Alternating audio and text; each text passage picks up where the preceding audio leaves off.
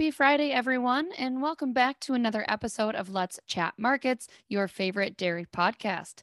This was a much more quiet week on the data front from what happened last week, but there were some significant market changes nonetheless. I think most notably is the CME spot butter market breaking that $3 per pound mark today and officially reaching the highest price level that we've seen since September of 2015. That's a near 7-year high. Non-fat dry milk has remained mostly range-bound this whole calendar year, trading between $170 to $190 per pound.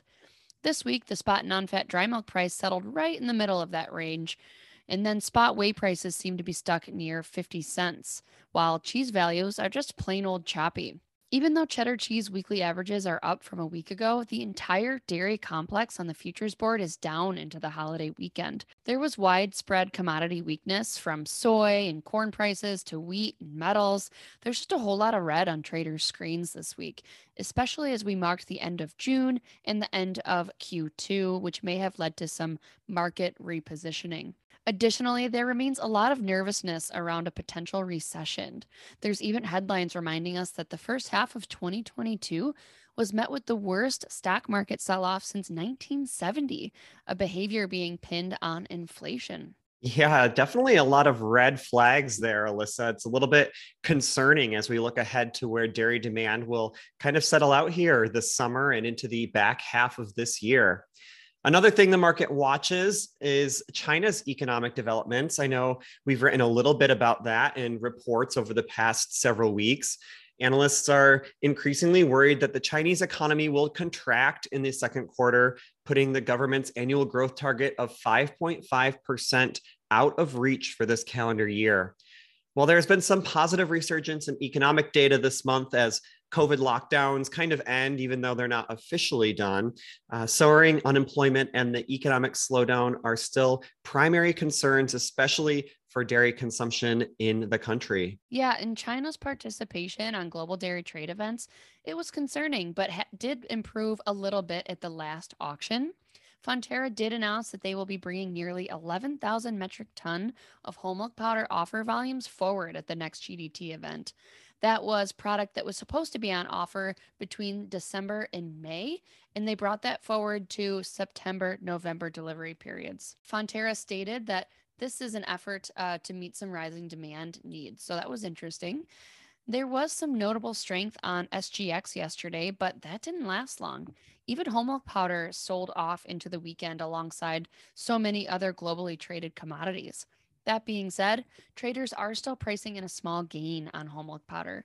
Looking at skim milk powder prices, they've moved lower on the Singapore exchange since that last bullish result on GDT. Yeah, thinking back to Wednesday, of course, when EEX releases their European price data every week, European indices were quite red this week and rolled back a little bit, didn't they? Yeah, they sure did. Prices softened across nearly every product and region this week, even as anecdotal chatter has been supportive from the demand side of the market throughout Europe. However, expectations are rather widespread for prices to revert back to the higher end of the recent range into the second half of Q3 as Northern Hemisphere milk tightens back up seasonally, but we'll see. While it's fresh on your mind, Lucas, what was our initial view of that U.S. dairy product production report that was released at 2 p.m. Central Time today? Yeah, USDA gave us the nice gift of a late Friday afternoon report as we head into the long holiday weekend. We got May dairy product and dry product stocks data this afternoon. Most commodities were fairly neutral looking at this data in the report, but there were a few bearish data points on some things. Kind of just run through these quick here. Of course, we'll publish our full analysis on Tuesday in our full report for our customers with our opinions on all of this data. But looking at cheese, it was another month of weaker cheddar output. That was a little bit surprising considering that May cold storage data that showed American-style cheese increasing in the month. It points to demand that has really slowed sharply into May and could be a little bit of a red flag for demand moving into this summer. Butter, fairly neutral, production still down as expected. Non-fat dry milk and skim milk powder production lower as well, even as stocks kind of ticked a little bit higher yet again, on trend with what we've seen so far this year. Leaning bearish though, higher protein WPCs and into lactose. WPC saw firm production, lactose saw very strong production, but what I thought was pretty bearish on those two products were the stocks growth that we saw in May. Pretty significant monthly climb there. As we dig into this data, we'll, as I mentioned, of course, have the full report for customers next week.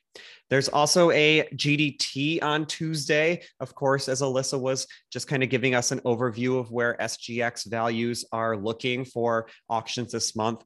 We also get U.S. dairy export data on Thursday, the 7th, showing us what May imports and exports looked like. That's pretty much it for next week. I hope everyone has a wonderful holiday weekend, or if you're listening to us on Tuesday morning to kick off your week, have a great week.